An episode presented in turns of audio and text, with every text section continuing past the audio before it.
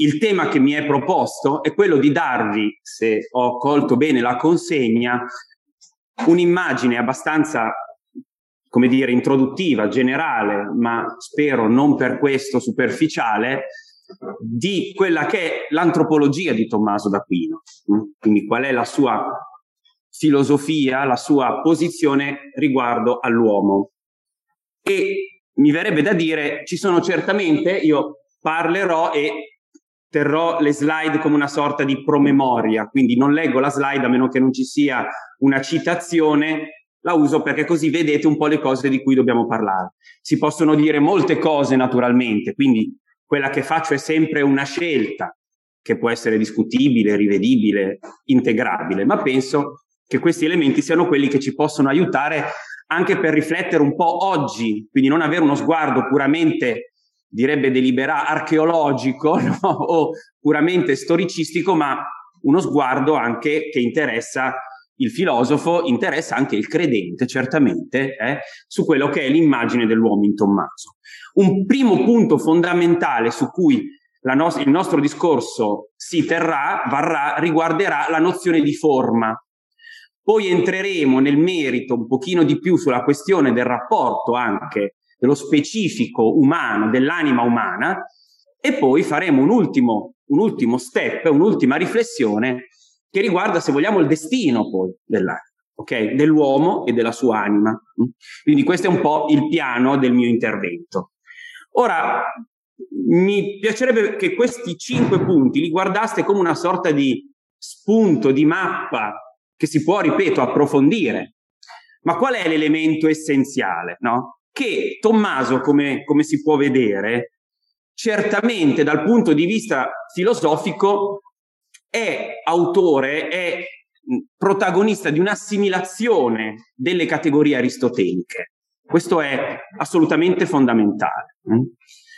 Quindi lui assimila la definizione aristotelica di anima e questo è molto importante, perché noi dovremmo sempre ricordarci, quando parliamo della nozione di anima, come quando parliamo della nozione di individuo, della nozione di sostanza, che avendo una storia bimillenaria e forse anche di più, queste nozioni hanno subito dei cambiamenti notevolissimi che ci rendono quasi complicato. Dobbiamo fare uno sforzo per poter recuperare quello che è il valore che aveva per Tommaso questo termine. Cioè noi siamo tutti un po', mi verrebbe da dire, pronipoti, visto che parliamo del 600, di Cartesio, hm? pronipoti di Locke, che quando intendono la parola anima, intendono la parola sostanza, la parola coscienza, intendono qualcosa di diverso da quello che intendeva Tommaso. Quindi quando parliamo di definizione aristotelica di anima, eh, dobbiamo chiederci che cosa vuol dire. Qual è lo specifico della nozione aristotelica di anima? Mm?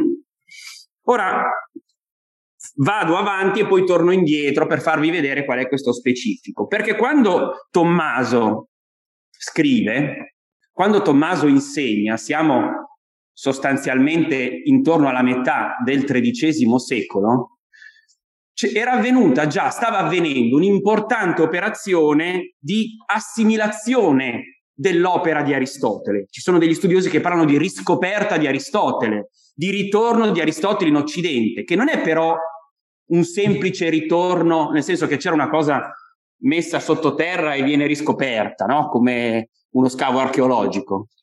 Aristotele era stato dibattuto, commentato da una cultura non europea, non, diciamo, non cristiana, non la- latina europea, per dare un riferimento geografico, eh? anche la nozione di Europa è una nozione chiaramente successiva però era profondamente, era anima, no?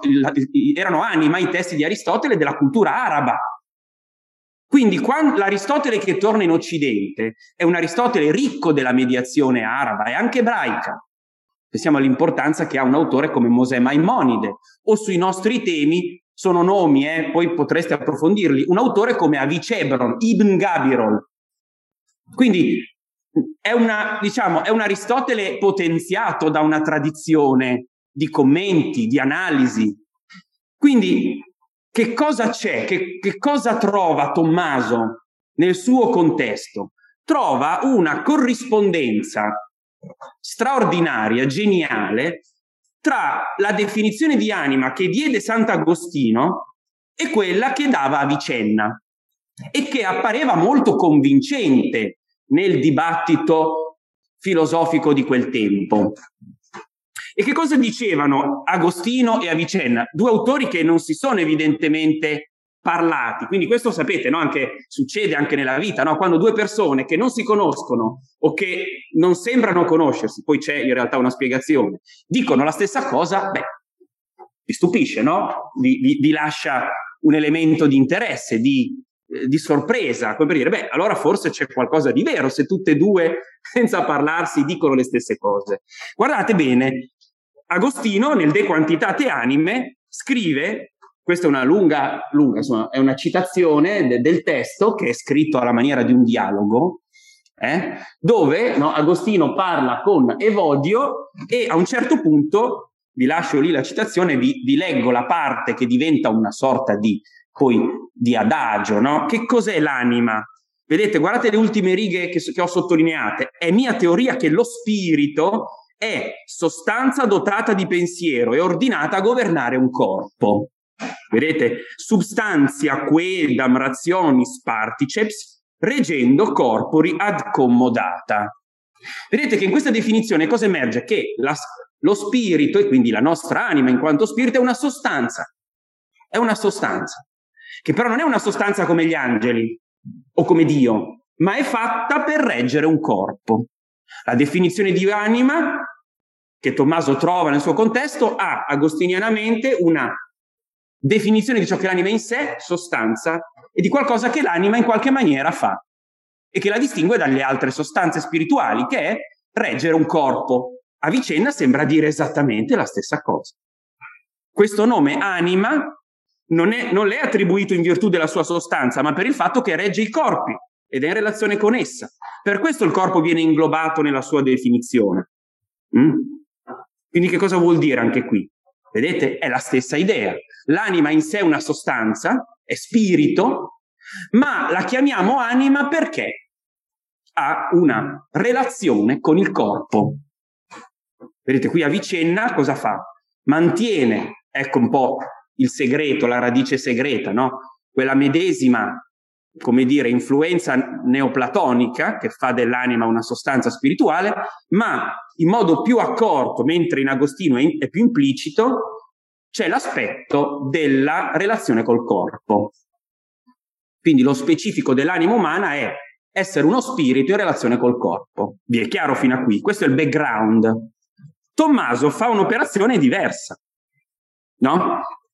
Tommaso non si pone in continuità con la doppia definizione di anima, possiamo chiamarla così, cioè l'anima che in sé è sostanza e si chiama anima nomen offici, cioè in virtù del ministero, del compito che svolge, no? Che è quello di appunto di regolare, governare il corpo. Avicenna, già più vicino ad Aristotele, perché conosce, legge, commenti i testi di Aristotele, dirà proprio forma del corpo. Ma questo è il punto. A Tommaso non accetta questa definizione. Per Tommaso è molto più valida la definizione aristotelica, cioè che l'anima non è sostanza nel senso di essere un qualcosa di, come dire, in sé dotato della pienezza, della determinatezza della sostanza. L'anima è forma, è atto nel senso di forma di un corpo naturale che ha la vita in potenza, che è la definizione di Aristotele. Questo che cosa implica la definizione di Aristotele? Che l'anima è il principio per cui noi siamo quello che siamo, sotto tutti i punti di vista. L'anima è forma, vuol dire che l'anima è ciò per cui noi siamo uomo e non siamo cane e non siamo un'altra cosa. Quindi ci dà l'identità specifica. Però l'anima è questa anima, quindi ci dà anche tutti quei, quegli aspetti che concretamente ci rendono ciò che siamo. Quindi l'anima è atto di un corpo. L'anima è, lo, è la stessa ragion d'essere di ciò che noi pensiamo e, eh, come dire, di quelle funzioni che presiedono la digestione piuttosto che eh, le nostre emozioni. Questo è molto importante perché una delle tesi fondamentali, ve lo faccio rivedere, di Tommaso era la unità della forma sostanziale, vedete il terzo punto, hm? contro ogni dualismo. Proprio filosoficamente, quasi a livello di, qui uso una formula un po' un'etichetta, ma penso che possa essere utile, per definizione il tomismo non può esprimere un dualismo antropologico, esprime certamente una distinzione. L'intelletto non è la parte sensitiva, che non è la parte, eh, la parte vegetativa. La dimensione volontaria non è la dimensione emotiva. Ci sono delle distinzioni che è necessario fare, perché altrimenti non si riescono a spiegare i fenomeni umani nella loro complessità. Ma non c'è dubbio che l'anima per Tommaso è unica, unica ed è unica in quanto principio non semplicemente che regge o governa il corpo. Questo è un punto fondamentale anche nella polemica che Tommaso fa sia con i platonici sia poi con, con i cosiddetti averroisti o con Averroè, che suppongono una separazione ontologica tra l'anima e il corpo. L'anima è la forma del corpo, vuol dire l'anima è il principio per cui il corpo è corpo. L'anima è innanzitutto un principio di corporeità per Tommaso. Questo è molto importante. Al punto che nella filosofia, nell'aristotelismo di Tommaso, è, è quasi quasi bisogna spiegare come mai l'anima abbia l'intelletto, come sia possibile un'anima intellettiva. Non il contrario, non come una sostanza spirituale regga un corpo, c'è anche questo nella Summa, in particolare contra Gentiles, c'è anche questo sguardo, no? Tratta delle sostanze spirituali e poi ce n'è una che eh, informa il corpo, che è l'anima umana. Però se noi guardiamo proprio la filosofia di Tommaso in tutte le opere, e anche lì, quando ne parla, Tommaso è contro ogni dualismo. L'anima umana è il principio che rende unitario l'uomo in tutte le sue manifestazioni, in tutti i suoi atti, in tutto ciò che è. E questo è molto importante. E questo, guardate, che implica un, un ripensamento da parte di Tommaso, anche qui non banale, perché bisogna evitare di pensare che ah, Tommaso riprende Aristotele, quindi Tommaso non è altro che un ripetitore di quello che c'è già in Aristotele. No, non è così. Tommaso dà un'interpretazione di Aristotele di un certo tipo, che è quella che stiamo cercando di comprendere. E qual è il punto? Che l'anima umana è una vera forma, cioè è veramente forma del corpo. Il compito proprio dell'anima è informare il corpo per, per Aristotele. Capite quanto siamo distanti invece dalla modernità, da Cartesio o, o, o da altri autori per cui l'anima è in sé res, res, res, res cogitans, e la res extensa è un'altra cosa che ha altre regole, che ha un altro linguaggio, ha un altro modo di essere. Invece qui non è così, anzi questa visione nasce proprio dal rifiuto della nozione di forma nel Seicento. Quindi la nozione di forma è ciò che dà unità psico, fisico, intellettiva all'essere umano, come a ogni vivente. Nella prospettiva di Tommaso, mutuata da Aristotele, certo, ne, no, non si penserebbe mai che un animale è una specie di macchina complessa. Non si penserebbe mai che il mondo non è altro che un immenso meccanismo retto da delle leggi impersonali, perché ogni vivente ha la sua anima. Io ricordo che quando ero, che quando ero più giovane e avevo i capelli, avevo un compagno di università che studiava biologia e lui mi diceva, senti tu che fai il filosofo e poi sapeva di queste letture, ma tu allora mi, mi, vuoi dire che questa pianta ha un'anima? E si sbellicava da ridere. Capite? Però il problema è che poi i, i conti, come dire, si fanno alla fine, no? Cioè, che immagine hai del mondo se tu concepisci il mondo non più come un mondo dove ci sono le forme e quindi dove c'è una struttura, una natura, delle leggi che non sono delle leggi impersonali meccaniche, ma che sono, immaginate le metafore politiche di Tommaso e non solo, no? Quindi una, un politico, no? Eh, dovrebbe governare in maniera da tenere conto di come sono i cittadini, perché i cittadini non sono lui e non sono l'emanazione di quello che lui è e basta. Quindi un mondo di forme implica anche, pensatelo a livello della... Oggi si parla tanto di ecologia, no? Beh, implicherebbe una concezione del creato molto diversa. Perché il mondo non è semplicemente un meccanismo senza anima, e senza anime, esanime, ma è fatto di realtà che hanno una loro consistenza, una loro sussistenza. Quindi è una concezione molto bella, molto ricca. Abbiamo pagato un prezzo nella modernità rinunciando alla nozione di forma. Eh? È ovvio che chi ci ha rinunciato ha pensato di aver fatto la cosa più bella del mondo perché queste forme non si capiva niente. Vi ricordate forse Molière che prendeva in giro i filosofi scolastici dicendo che un medico eh, di fronte a un malato di, eh, gli diceva che aveva male perché, cioè che l'oppio aveva la virtus dormitiva, ecco. Per cui l'oppio fa dormire perché ha la virtus dormitiva. Giustamente Molière diceva, era come dire una cosa fa dormire perché fa dormire. Ma noi sappiamo che non è questo il ruolo della nozione di forma studiato bene, questa è la sua presa in giro. Sua... No, noi faremo bene sempre stare attenti a non giudicare una cosa, una tesi, una dottrina, partendo solo da chi la sta criticando, perché è chiaro che non è il punto di vista più ricco per capirla. Mm?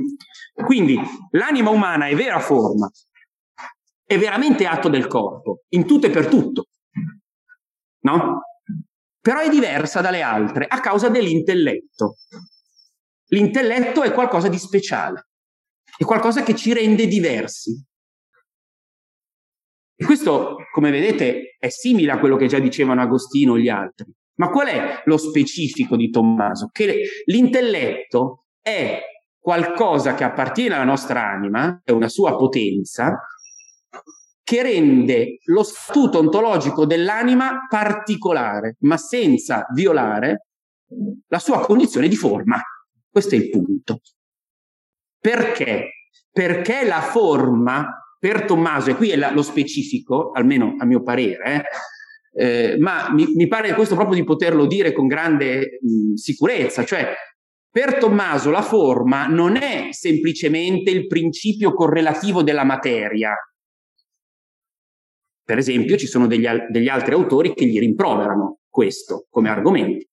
No? La forma è in correlazione alla materia. Se l'anima fosse forma, l'anima non sarebbe che principio di organizzazione della materia e quindi ogni discorso sull'intelletto o su un destino non mortale sarebbe o, nel caso dell'intelletto, pensiamo agli averroisti, qualcosa che implica una differenza tra l'anima forma individuale e un intelletto che è separato, oppure alla, alla all'Alessandro di Afrodisio, alla Pomponazzi, mi spiace, ma eh, noi siamo mortali e eh, l'intelletto ci rende solo un po' diversi. C'è un esempio molto maschilista di Pomponazzi che dice come quando noi pensiamo che le donne migliori siano intelligenti, sono solo un po' meno fatue delle altre.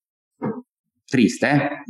Cioè, come per dire, l'uomo, la sua aspirazione, la sua vita, eh, come dire, intellettiva, non lo rende meno animale, meno ma- lo rende meno materiale nel senso delle operazioni, ma non lo rende diverso. Tommaso dice no, lo vedremo, è molto importante che l'intelletto renda la forma diversa, come forma però. Non, non è una sostanza separata e non è semplicemente un, come dire, un afflato un po' diverso, ma che non ci fa uscire da una condizione di materialità e di mortalità. Questa è, dif- è anche difficile sostenere questa posizione, eh? perché ti esponi alle critiche di chi, come persino Alberto Magno per certi versi, dice no, noi alla fine dobbiamo dire che l'anima è sostanza, oppure di chi, come vi ho detto, accetta prospettive mortaliste. L'anima la forma non è altro che il corrispettivo della materia. Se l'anima è forma, mi dispiace, ma l'immortalità dell'anima, il destino spirituale dell'uomo se ne va a farsi friggere sostanzialmente. Ora, qual è il punto Tommaso, su cui Tommaso insiste? Guardate questo schema che spero vi aiuti a dare l'idea. Per Tommaso la forma non è, ripeto, il puro corrispondente della materia, ma è il principio metafisico di ricezione dell'essere in modo proprio. Questa sarebbe la definizione più corretta di forma per Tommaso. Se dico questo, lo ripeto, il principio di ricezione dell'essere, dell'atto di essere, per essere più vicini a quello su cui molto insisteva Gilson, eh? che cosa vuol dire? Vuol dire che il correlativo primario della forma non è la materia, ma è l'essere. Vedete? Quindi la sostanza è in sé composta di essere e forma. Ok? Poi ci sono alcune sostanze che, come dire, per la debolezza, per la fragilità della loro forma, hanno bisogno della materia per sussistere e consistere. Vedete, lo spiega molto bene nel De Anima, nella Questio De Anima. La forma, in quanto è forma, non ha bisogno della materia per il proprio essere, sto leggendo, eh? Perché ha la forma che consegue l'essere. Ha bisogno della materia perché è una tale forma, cioè da non essere in grado di sussistere di per sé. Quindi in modo molto coerente si può dire che solo Dio è al di là di queste distinzioni, no? ma ogni ente creato è composto non innanzi, non, né, né di materia e forma, questo sarebbe scorretto per interpretare, per esempio, gli angeli. Eh? Sapete che Tommaso si ribella a questa idea dell'ilemorfismo universale. Quindi l'essere, cioè ogni sostanza è composta innanzitutto di essere e forma, cioè noi non siamo il nostro essere, ma riceviamo il nostro essere in un certo modo. Ecco perché esse e forma. Poi ci sono degli esseri come l'uomo, come le piante, gli animali, cioè quegli esseri che hanno una forma che non può sussistere da sola, ha bisogno di, come dire, informare una materia. Quindi, vedete, però è importante perché vuol dire che il correlativo principale della, materia, della, della forma è l'esse, non è la materia. Tommaso sfrutta questo per dire che cosa? Che l'anima può essere una sorta di forma sui generis che è capace di dare l'essere alla materia al corpo, ma se si dimostrasse che l'anima umana possiede una attività, una capacità di essere e di fare al di là della materia, questo permetterebbe di pensare che la sua forma, sebbene resti forma, questo è il punto, eh, su questo Tommaso non, non va mai indietro, eh, però può avere una sua sussistenza. Ecco perché l'anima umana è forma sostanziale sussistente, quindi l'intelletto diventa la prova, diventa ciò possiamo, di cui noi possiamo fare esperienza, che ci mostra che noi andiamo oltre la materia. Siamo fatti di corpo, il corpo è parte della nostra natura, non è qualcosa che si aggiunge come il nocchiero alla nave, diceva Tommaso, ma la nostra anima non è immersa non è totalmente immersa, usa queste parole, Tommaso, nella materia. Eh? Allora guardate quello che dice Tommaso nella Summa, in, questo, in, questo, in questa questione della Summa molto bella, molto famosa, che è la questione 76, l'articolo primo. Vedete, dice, è evidente che l'anima è il principio immediato in forza del quale il corpo vive. Vedete che Tommaso ha una concezione dell'anima legata alla corporeità. L'anima esprime l'essenza del corpo, il che cos'è quel corpo, il che cos'è quella sostanza corporea. Mm? Ripeto, in modo molto diverso da quello che fa la modernità, che invece scinde, anzi, ciò che è legato allo spirito si definisce in modo totalmente incompatibile, irricevibile, eh, non, assolutamente non lineare in nessun modo, incommensurabile con la materia.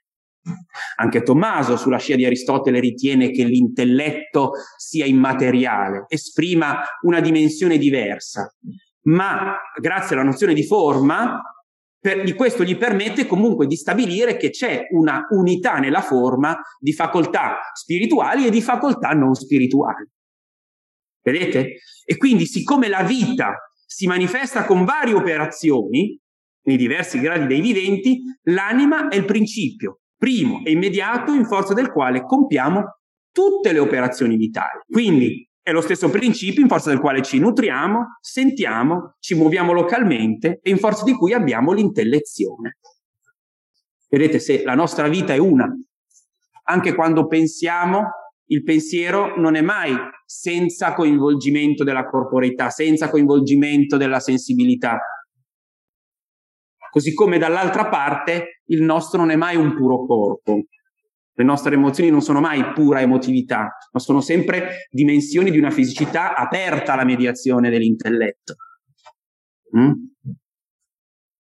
A volte, io non so se capita anche a voi, ma quando capita di parlare con, anche con alcuni adolescenti, con giovani, no? anche di temi come la sessualità, a me piace dire che quando noi pensiamo alla sessualità come intrinsecamente legata alla relazione, non siamo noi che eleviamo la sessualità qualcosa, è chi la rende un, un, un, una pura, come dire, meccanica di fluidi che la abbassa. E non è la stessa cosa. Eh. Cioè non sono io che riconosco il valore spirituale che la, la elevo, è lui che la materializza che la sta abbassando. Perché la sessualità umana non è mai pura fisicità, è sempre relazione. E persino la fisicità è fatta in modo tale da farci fare questa esperienza. Cioè noi questo segno ce l'abbiamo nel corpo, perché c'è una forma che è la stessa forma per cui pensiamo, per cui sentiamo e per cui facciamo le operazioni vitali. Eh? Come vedete, non è un pensiero che non si può usare anche nella nostra abituale opera di educatori, di docenti, di ricercatori. Non è un puro fatto che resta lì in una dinamica puramente storica. Eh? E lui dice, e questa è la dimostrazione di Aristotele. Vedete? Quindi Aristotele, che significa il ragionamento filosofico, filosofico-scientifico potremmo dire oggi, non è contrario a questa prospettiva, anzi, questo è quello che veramente Aristotele vuole dire. E se qualcuno poi volesse affermare che l'anima intellettiva non è forma del corpo, eh, dovrebbe trovare il modo di spiegare come mai l'intellezione sia l'operazione di questo uomo particolare, perché ciascuno sperimenta in se stesso personalmente di pensare, di intendere e di intendere e di sentire e che intendere e sentire non è senza il corpo. Adesso sto andando avanti io eh, nel testo. Allora, visto che non voglio dilungarmi, questa dimensione, questa unità della forma ci dà un quadro per cui l'antropologia di Tommaso è quella, ripeto, di unità antropologica, dove l'anima, il corpo, le diverse potenze sono distinte, certo, ma non sono separate. Mm? L'anima non è le sue potenze, su questo Tommaso insiste con chiarezza, ma l'anima è il principio, la forma che fa da fondamento a queste potenze. Per cui eh, la sensibilità e l'intelletto sono pur sempre dell'anima, che a sua volta è forma del corpo. E nell'unità di anima e corpo c'è l'intero. Vedete che non, non ci sono mai fughe da questa unità complessa. E qui vi riporto questo aspetto importante. Tommaso ha un pensiero molto interessante anche per quello che riguarda l'analisi delle passioni. Negli anni, io ho avuto l'impressione tra gli anni 90 e gli anni 2000 che ci fu un certo, un certo come dire, un, un fiorire di studi, di interessi, di convegni sul tema delle passioni in Tommaso. Eh, in Italia ci fu per esempio la traduzione di questa parte della Summa da parte di Silvana Vecchio per le lettere, no? un lavoro molto importante. Eh? Poi anche l'altra traduzione fatta per Bompiani, insomma, ci sono stati anche dei lavori proprio su questo. Perché? Perché Tommaso dà una concezione dell'emotività che è estremamente interessante, molto anche, a, mi verrebbe da dire, attuabile, concretizzabile eh? Perché? Perché per Tommaso le emozioni sono un fenomeno psicologico, che non sono di per sé buone o cattive.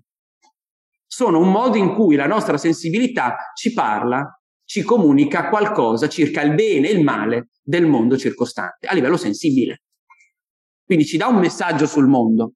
L'emozione, la passione, dice Tommaso, ci, ci parla di qualcosa che ci appare eh, attraente o che ci fa paura, che ci spinge alla fuga o che invece ci spinge a, al desiderio. Hm? Qualcosa che suscita in noi piacere o qualcosa che suscita in noi tristezza. Hm? Questa è un po' l'idea, è che la, la dimensione appetitiva dell'anima, l'anima ha una dimensione intellettiva e una dimensione appetitiva, di tensione, è complessa ed è simile a quella della, che noi possiamo realizzare nella conoscenza. Così come nella conoscenza c'è l'intelletto e c'è la sensibilità, gli organi di senso, così nella vita, intelle- nella vita appetitiva noi abbiamo la volontà, abbiamo le emozioni e abbiamo diciamo gli organi, abbiamo il corpo che sente e che ci trasmette quello che poi viene declinato a livello emotivo. E qual è la relazione tra volontà e passioni? Qui usa una metafora aristotelica che è quella del regime politico. Cioè lui dice, usa la metafora politica, dice le, un governante può agire in maniera dispotica o in maniera politica. Qual è la differenza? Ciò che è dispotico è ciò che comanda e basta, no? E si fa semplicemente quello che dice lui. Questo accade, per esempio, nei rapporti più tipicamente fisici. Noi non, non decidiamo, cioè, l'anima impone, diciamo così, che so io, il metabolismo impone la respirazione, no? Nel caso emotivo non è così. La volontà si rapporta alle passioni che danno una certa immagine della realtà, una certa immagine che noi possiamo seguire o no. E anche l'inverso, cioè tu hai un bene della ragione che vuoi mettere in atto, eh, non è che automaticamente come lo pensi lo fai, magari, eh? devi misurarti con una dimensione emotiva che può pensarla in un altro modo. Quindi il bravo politico è colui che persuade i cittadini, non li costringe. Quello è il politico, se no è un despota, è uno che fa le cose semplicemente perché comanda e si fa. Allora, se devi tenere conto che la dimensione emotiva, vedete, ha una sua autonomia, quindi questo è contro ogni stoicismo, che può concepire le emozioni solo come difetto della ragione ma è anche contro il nostro emotivismo contemporaneo, per cui noi pensiamo che quando una cosa la sentiamo è autentica, quando non la sentiamo non è autentica. No, non è così. C'è un, mi piace una frase che ha scritto uno psicologo italiano, Eugenio Borgna, che dice noi siamo un colloquio. Eh? Magari anche una lotta delle volte, no? Anzi, forse più spesso. Ma certamente una persona felice, una persona equilibrata è una persona che orienta e sa orientare le proprie emozioni al bene della ragione. Quindi la ragione può provare piacere, può provare convincimento per quello che è il bene della ragione, non c'è per forza opposizione.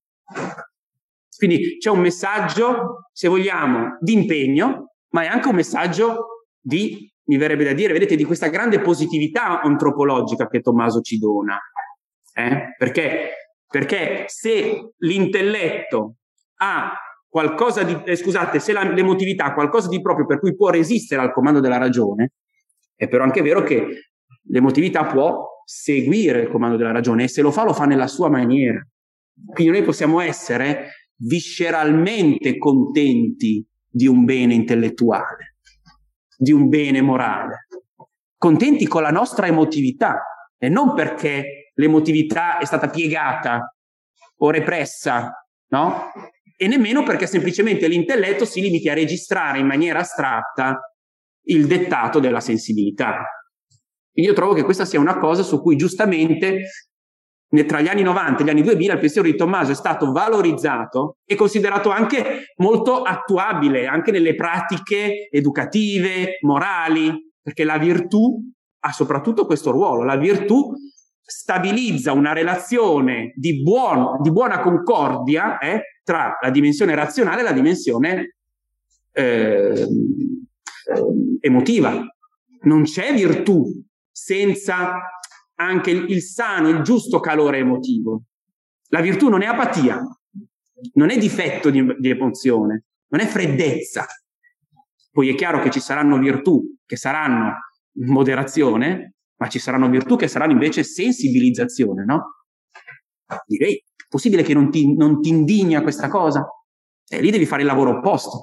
Cioè il bene della ragione deve suscitare una maggiore emotività che spinga a vedere meglio, a, so- a mettere l'attenzione su quel bene. Vedete? Quindi io trovo molto bella questa immagine che Tommaso assimila. L'ultima cosa di cui vi voglio parlare riguarda il destino Mm? E chiudo quindi su quest'ultima parte. Spero di essere stato abbastanza nei tempi. Ora, per Tommaso, se è vero tutto quello che abbiamo detto, e trovo che il testo più bello sull'immortalità dell'anima, a mio parere, sia la questione di anima, l'articolo 14, mi sembra il più completo, il più bello dei testi di Tommaso. Eh? Questo è un altro aspetto che a volte noi abbiamo una lettura di Tommaso che è, come dire, summocentrica. La summa merita tutto tutta, a mio parere, la sua fama.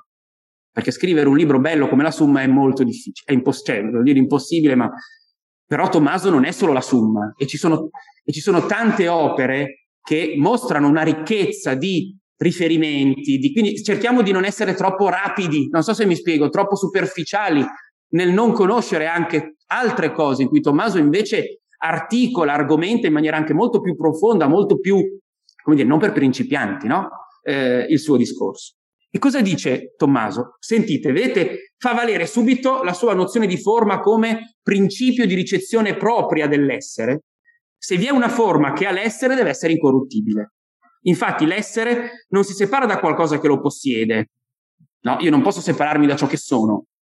Posso separarmi da qualcosa che mi si aggiunge o da un, da un altro componente, ma non posso separarmi da me stesso. Cioè, l'identità è identità, no? Ora è chiaro che il principio per cui l'uomo pensa è una forma che ha in sé l'essere e non solo qualcosa, e non solo una per cui qualcosa esiste. Vedete? Non soltanto una forma di un ente che esiste grazie alla forma, ma è lei che ritiene integralmente l'essere. Mm? E questo come fa a dirlo? Perché il pensare non è un'attività esercitata mediante un organo corporeo. Questo è un punto sempre molto importante. Il pensare, che se vogliamo è la croce e la delizia dell'uomo, eh? è quello che, dirà Edgar Morin, rende l'homo sapiens homo demens, perché deve spingerlo a cercare il senso della vita, il valore delle cose che fa. Lo spinge ad andare oltre lo spazio, il tempo, la morte, mh? oltre la situazione. E quindi l'intelletto ha questa capacità che anche la persona più materialista del mondo non può negare. La difficoltà è spiegare solo materialisticamente questa cosa piuttosto. Ma l'intelletto ha questa capacità. Tommaso da questa capacità porta un argomento che secondo lui è la prova regina dell'immortalità dell'anima. Eh? Lui non nega il valore anche delle prove legate alla felicità, legate ad altri argomenti, ma li considera dei segni, delle prove che paradossalmente valgono se io voglio negare l'immortalità, ma per affermarla in senso proprio, come dire, la prova regina è questa. L'essere, se l'anima pensa e il pensiero è un atto che non ha un corrispettivo puramente organico, come la vista che sta nella, nell'occhio, o eh, che so io, il, il, sentire che sta nell'orecchio, eccetera, eccetera. No, non possiamo dire che c'è un organo dove sta il pensare. Guardate che persino nel, nel, oggi nel dibattito eh, dove ci sono le neuroscienze che dicono tante cose interessanti, ma si, si, può, si, può, si può, discutere se qualcuno possa dimostrare che il, cer- che il pensiero sta nel cervello, nel senso locale. Mm?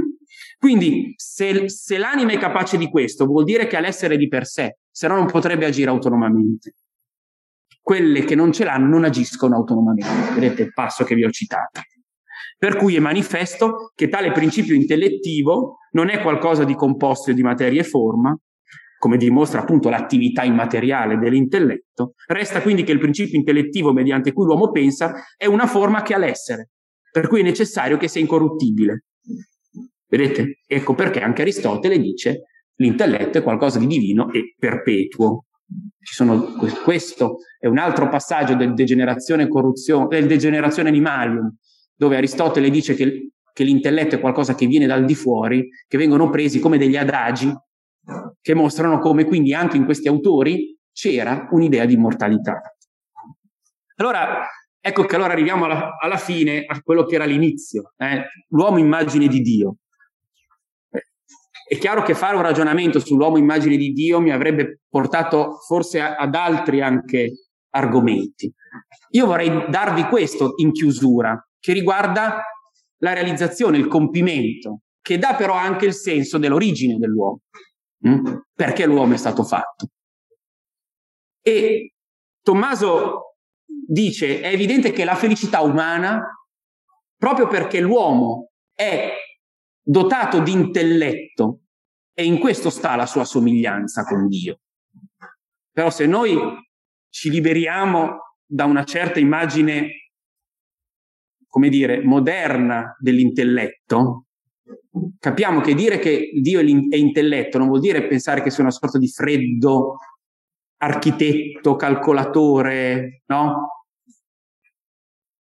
Questo è il punto. Dire che Dio è intelletto vuol dire che è come dire, una sostanza che ha que- ciò che già noi nella nostra vita vediamo corrispondere all'intelletto, anche se in maniera imperfetta, in maniera molto, mm, come dire, molto piccola e intermittente. Questo è un argomento tipico degli aristotelici. Noi possiamo avere la felicità in questa vita. Questo per gli aristotelici è vero, ma non in maniera piena, in maniera stabile, in maniera totale, ma possiamo individuarla. E sta nella contemplazione. Anche qui noi abbiamo un'immagine moderna un po' banale della contemplazione. Noi pensiamo, anche se, anche se abbiamo studiato che non è così, ma nel retroterra, nel retropensiero, immaginiamo la contemplazione come una sorta di trance, come una sorta di stato di coscienza alterato, no? Un po' pioide come stile. Invece no, la contemplazione è la piena consapevolezza e comprensione di com'è la realtà. Ed è questo che dà gioia, che dà pace, che fonda anche l'amore. Tommaso non pensa che l'amore non sia atto spirituale, capite? Anzi, il volere ancorare all'atto intellettivo la contemplazione non serve per farne un atto intellettualoide, scusate il termine, ma serve proprio per ancorarlo alla radice profonda dell'intelligenza. Perché l'amore non è mai un atto di puro slancio, ma nasce dalla comprensione. A me colpisce sempre il fatto che quando una persona si sente amata, quando si sente capita, no, non c'è amore senza comprensione, senza comprensione nel senso più bello del termine. Eh? Uno si sente amato non semplicemente perché c'è una persona che in maniera irrazionale si dirige verso di lui in maniera... No, si sente capito. Mm? Il capire va, è il fondamento di ogni atto spirituale, oltre che essere la sua perfezione, insomma, ma anche dell'amore, anche degli atti della volontà. Tuttavia, noi viviamo in un mondo, in questa vita, dove ci sono la fatica, le occupazioni, gli errori, i dubbi, le vicissitudini della vita. Vedete anche il realismo di Tommaso. In questa vita noi possiamo essere felici se contempliamo. La contemplazione è un orizzonte che rende la felicità reale per quanto è possibile, no? Il latino dice in qua est presentis vite. Io ho cercato di tradurlo così, per quel che è possibile nella nostra vita, no? Ma per quel che si può raggiungere nel corso della vita presente, l'ho tradotto così. Ma tutte queste cose mostrano quindi che la felicità umana è incomparabile alla divina beatitudine. Quindi ci dà l'idea dell'imperfezione, ma anche però della sua natura. Allora, nella contemplazione noi realizziamo pienamente l'immagine di Dio e non realizziamo un'attività, come dire, lontana, ma l'attività che, pur apparendo faticosa, così difficile da raggiungere, in cui sta la promessa della vita eterna. Eh? La nostra promessa è questa, vedete? La pienezza della beatitudine è imperfetta, sarà sempre imperfetta se paragonata a quella che ha Dio per se stesso, ma non sarà imperfetta per noi nel momento in cui potremo fruire di quella contemplazione che qui possiamo avere solo in maniera intermittente, perché la dobbiamo per forza frapporre, interporre alle diverse vicende della nostra vita, che non sono solo gli affari, eh? non è soltanto vita attiva e vita contemplativa, ma è anche proprio la fragilità, il fatto che facciamo gli errori, vedete gli errori, i dubbi, le vicissitudini, che è difficile a volte sottostare ai colpi della vita. Non è che è cattiveria, non è pigrizia, è proprio la vita umana che è complessa. Io non so, io ci sento in queste parole, vedete questa comprensione della vita umana. Eh? Di solito le persone troppo severe o quelle troppo buone mancano di comprensione. Mm? E io penso che questo sia un messaggio molto interessante che Tommaso dà, ha dato al suo tempo in questa operazione straordinaria di assimilazione, mediazione della filosofia, in particolare della filosofia aristotelica, nel contesto filosofico-teologico del suo tempo, penso che ci dia anche qualche spunto di riflessione a noi.